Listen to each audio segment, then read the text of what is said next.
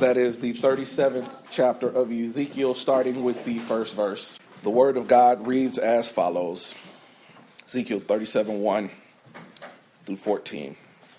The hand of the Lord came upon me, and he brought me out by the Spirit of the Lord and set me down in the middle of a valley. It was full of bones. He led me all around them. There were very many lying in the valley, and they were very dry. He said to me, Mortal, can these bones live? I answered, O Lord God, you know. Then he said to me, Prophesy to these bones and say to them, O dry bones, hear the word of the Lord. Thus says the Lord God to these bones, I will cause breath to enter you, and you shall live. I will lay sinews on you, and you shall cause a flesh to come upon you, and cover you with skin, and put breath in you, and you shall live, and you shall know that I am the Lord. So I prophesied as I had been commanded, and as I prophesied, suddenly there was a noise, a rattling, and the bones came together, bone to its bone. And I looked, and there were sinews on them, and flesh had come upon them, and skin had covered them, but there was no breath in them. Then he said to me, Prophesy to the breath, prophesy, mortal, and say to the breath, Thus says the Lord God, Come from the four winds, O breath and breathe upon these slain, that they may live. I prophesied as commanded me, and the breath came unto them, and they lived, and stood on their feet a vast multitude. Then he said to me, Mortal, these bones are the whole house of Israel. They say, Our bones are dried up, and our hope is lost, and we are cut off completely. Therefore, prophesy and say to them, Thus says the Lord God, I am going to open your graves and bring you up from your graves, O my people, and will bring you back to the land of Israel. And you shall know that I am the Lord when I open your graves and bring you up from your graves, O my people. I will put my spirit within you, and you shall live. And I will place on you on your own soil, and you shall know that I, the Lord, have spoken and will act. Thus says the Lord. God's word for God's people, and God's people said, Amen. Amen. I want to spend a little time today talking about uh, dry bones, breath, and life. Dry bones, breath, and life. Uh, Ezekiel uh, 37 1 through 14 is probably one of the most famous Old Testament passages uh, it's definitely the most popular in the book of Ezekiel. Uh, Ezekiel is a little more structured than some of the other Old Testament prophet books. And it's also one of the few times in the Old Testament we talk about death after, or life after death. Uh, that's usually not a Hebrew concept until after Jesus comes. Uh, basically, about 600 years before Christ came, a man by the name of Nebuchadnezzar defeated the Hebrew people and captured the kingdom of Judah. Some of the people became prisoners. Some of the people got kicked out of their own land and were told not to return. And so the people of God were a little bit set, disarray. When you separated from your family, when you are away from your friends, when you are not able to access your people, that's a little hard gets a little confusing. And so that's what was going on with the people of God. Uh, theologians call this time the exilic period. And uh, one of the things that we got out of it was a lot of what we uh, call the Old Testament. That's when a lot of it was written. And what wasn't already written got finalized. Um, it's interesting, you know, when people are captured are enslaved, sometimes that's when some of the best stuff happens.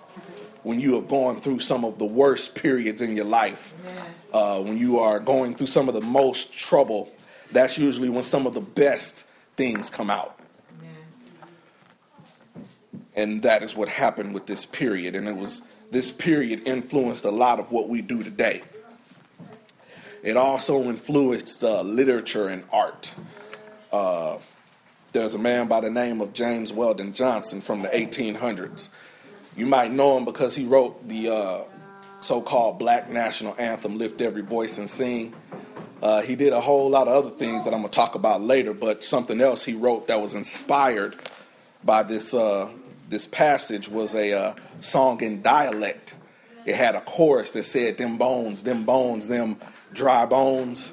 Them bones, them bones, them dry bones, them bones, them bones, them dry bones. Now hear the word of the Lord. He was talking about Ezekiel 37. This passage is uh, very, very popular. So, in it, the prophet Ezekiel is taken to the valley of dry bones, and you can tell a lot about an organism based on its bones. I remember taking a health class in high school, and the, uh, the teacher took a skeleton and put it together and uh, told us, How can you tell if this skeleton is male or female? And everybody had all kind of guesses. Oh, the bones are heavier, it's got to be male. Oh, the bones are shorter, it's got to be female. You know, everybody tried all these different things. And finally, after I don't know about 15, 20 minutes of us all getting it wrong, the teacher said, You can tell whether or not the, the skeleton was male or female by its hip bones. Hip bones for women point out, hip bones for men point in. The hip bones for women point out so that they are able to give birth easier. You can tell a lot about bones. That's why we have archaeologists digging up land and looking at bones to tell what happened in the past. That's why when you're sick and you go to the hospital, they want to take x rays so they can see all the way down to the bone level. Bones are important. We get a lot of information from bones. Matter of fact, we even use it in normal conversation when somebody is weak or gets run over a lot. We say what? They have no backbone. Spineless. Jellyfish, they are missing. Bones are important. Ezekiel went to a dry place. The, bones were dry in the valley, and we, we can relate to dry situations whether we know it or not. Yes, yes. Trying to look for colleges to go through, or just even staying in high school, finding money for colleges, mm-hmm. looking for a spouse the first or the second time, uh, struggling to have children, struggling to raise children health issues, finances, looking for a job, losing family members and friends, dealing with our own mortality. We have dry periods in our life. There are times where we really feel like no matter what we do, we fail. Mm-hmm. No matter how hard we try, it just don't go right. No matter how hard we try, we just can't get along with our relatives. There are dry periods in our lives, and we have to deal with them. And Ezekiel was being taken to a dry place. And God asked him, Can these bones live? I have to wonder what was going through Ezekiel's mind when he heard that. I mean, the, the, the idea of bones living is preposterous, it's silly, it's, it's crazy. I, don't nobody think about that. Bones don't get up, they stay down. And I know we can look at it from the end and already see that they got up, but I'm, Ezekiel couldn't see that right then when he was asking. So I just got to wonder what was going through his mind. The prophet was told to speak a word that gives life and power. But we've learned not to trust words anymore because we're flooded with them. Words are everywhere. And words on top of words are everywhere. We are bombarded constantly with words. We got commercials, we got radio, we got television, we got magazines, billboards, and news presentations where you got the person in the middle of the screen giving you news. You got words at the bottom about what's going on with other stuff, and words on the side about what's supposed to be coming next. It's really hard to watch TV. And I used to edit video for a living, so I was responsible for putting all those words up there. And we're just bombarded for them. And, and, and now, even social media you know, advertisers are competing for what we call the second screen. So we know you're watching TV, right? But we also know that when you watch TV, you're on your phone, mm-hmm. on your tablet, or you got your laptop open in front of the TV. So now they not only want to control what you watch on the first screen, but they want to control what you watch on the second screen. I, I've learned now that I don't need to get on Facebook, Twitter, or Instagram on Thursday nights after 9 p.m. Central Standard Time unless I want scandal spoiled. Because that's all they're going to be talking about. My entire timeline, I can't watch Scandal until after the kids go to sleep. But if I get on Facebook, I'm gonna end up watching Scandal because everybody's gonna be up there. I can't believe her did this and Olivia. Died. So that's that second screen. Because not only do we watch TV now, but we we tweet about it, we Instagram about it, we update our Facebook status about it. But it's words, words, words, words, and we've learned not to trust words over time because we see so many of them. Speed limit signs are suggestions at, at, the bare minimum, we look at the speed and we put an extra five on it. We know politicians are lying, either by omission or by commission. They or they're intentionally lying, or they just don't realize that they can't keep all the promises they actually made. You know, you'll you'll you'll you'll make a you'll make a law or you'll run on the law saying that you're going to get this brand new law uh, passed, and when you finally get elected, you realize that you're still just a freshman senator. And you're not even on the committee that gets to change that law. So you made a promise that you couldn't keep. But we know it, and we still vote for, I guess, who we think's gonna lie to us the least. Amen. We don't trust words. We we make vows and we break them. We sign contracts and we nig on them. Uh, gossip columns and blogs are more popular than ever. I was hearing uh, one reporter talk about the news situation right now, and, and in terms of trusting or not trusting words, he said that the problem with most news today is folks would rather be first with the story and wrong than third with the story and right. When the wrong one gets out there, it's real hard to bring it back in. That's basically why, you know, somebody can spread a lie about you, and that lie they say uh, travel the world twice before the truth even gets out of bed. Because we don't trust words anymore, but the lies seem to just move and we just accept it. We've stopped placing value on the word, and I can see in my mind having some trouble believing somebody telling me to tell some bones or asking me whether or not some bones can live just because of how words have been so phony. And because of phony words, we've got phony people. And phony people hang around even more phony people. And phony people make a phony lifestyle, and so we get caught up in these words. But the word of God is different than the word of man. He's not a he's not a man that he should lie, nor the son of man that he should repent. His word is there, and when God says something, it happens. Genesis 1 and 3, it says, God says, Let there be light. And there was light.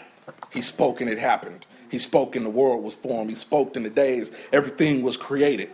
Isaiah 55 says in 10 and 11, For as the rain and the snow come down from heaven, and do not return until they have watered the earth and making forth sprout, giving seed to the sower and bread to the eater, so shall my word be that goes out from my mouth it shall not return to me empty. Some translations say void.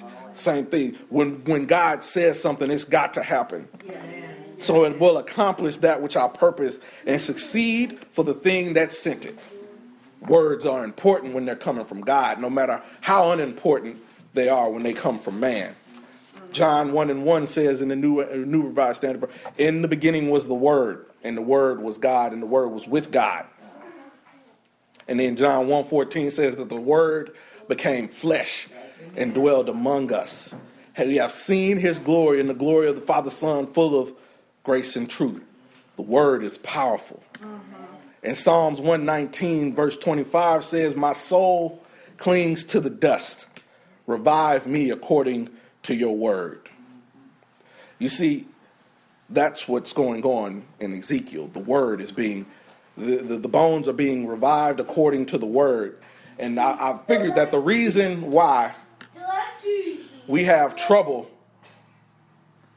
believing the word sometime is because we have only made God as big as we want him to be. That's right. We want a God that we can control. We want a God that we can determine who gets healed and who doesn't. We want a God that we can determine who can bless and who can't. And we have put in our own mind how big God is, and God is sometimes only as big as our imagination. And we put him in a box. And because we put him in a box, we, we don't really believe sometimes that God can open up blinded eyes and heal the sick Yeah. and give people who had absolutely no chance of living an opportunity to survive Yeah. and be walking and talking. Yeah. But God is much bigger than that.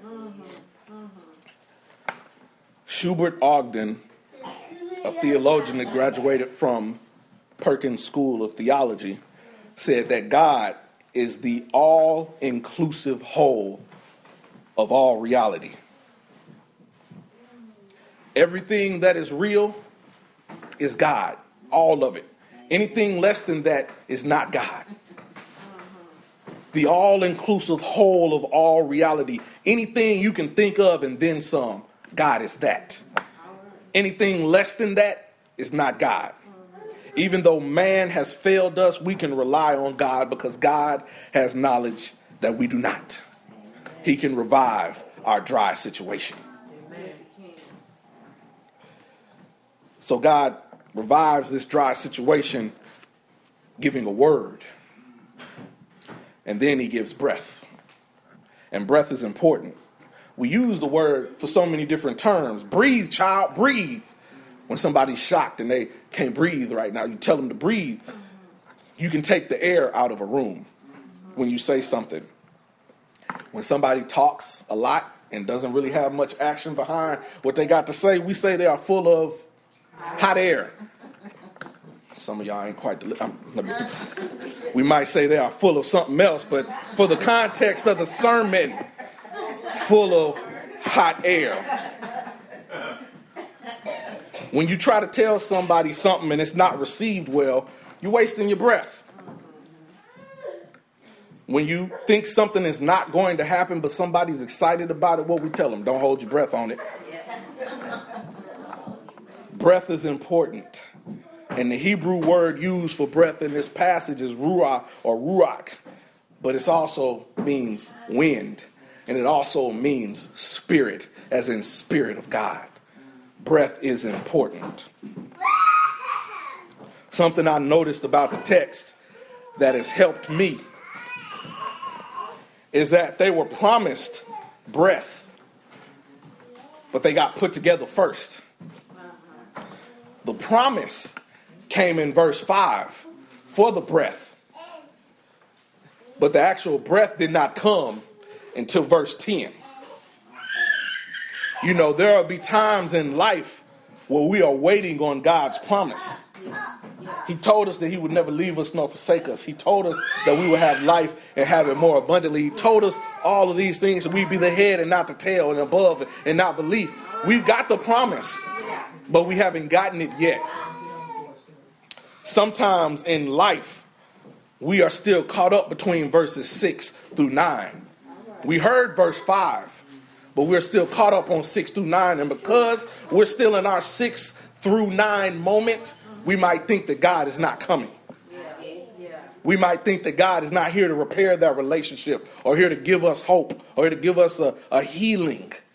But we're just in the 6 through 9 moment. The verse 10 is coming. All right. All right. We just have to wait.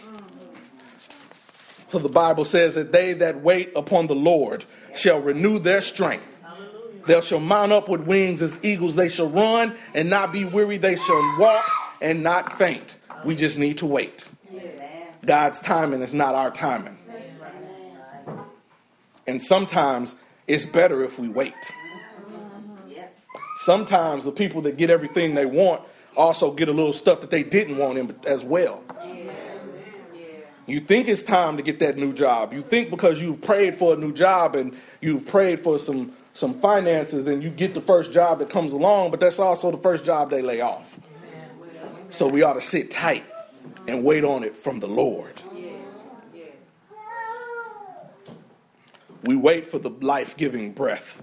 We've heard the promise. All we have to do is wait. And verse 6 through 9 can be a long time. It can be days, it can be months, it can be years, it can be children, it can be marriages, it can be businesses, it can be education. That 6 through 9 time is long when you're going through it.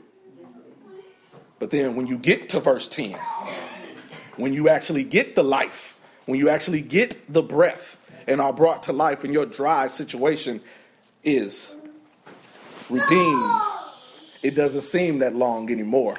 Yeah. And not only does it not seem that long anymore, you appreciate all the time you had to spend waiting. Yeah. You appreciate the struggle that you had to go through. You appreciate it because had it just been given to you, you might not have taken advantage of it. I uh, used to go to daycare when I was very young with a couple of students, and um, one thing I always thought strange about them uh, was uh, that they didn't wrap gifts. Now I come from a household where we didn't wrap gifts either, but even though we didn't wrap gifts, you didn't see what you was getting until Christmas. So there was an empty tree until Christmas Day. If there was anything under the tree, it was wrapped.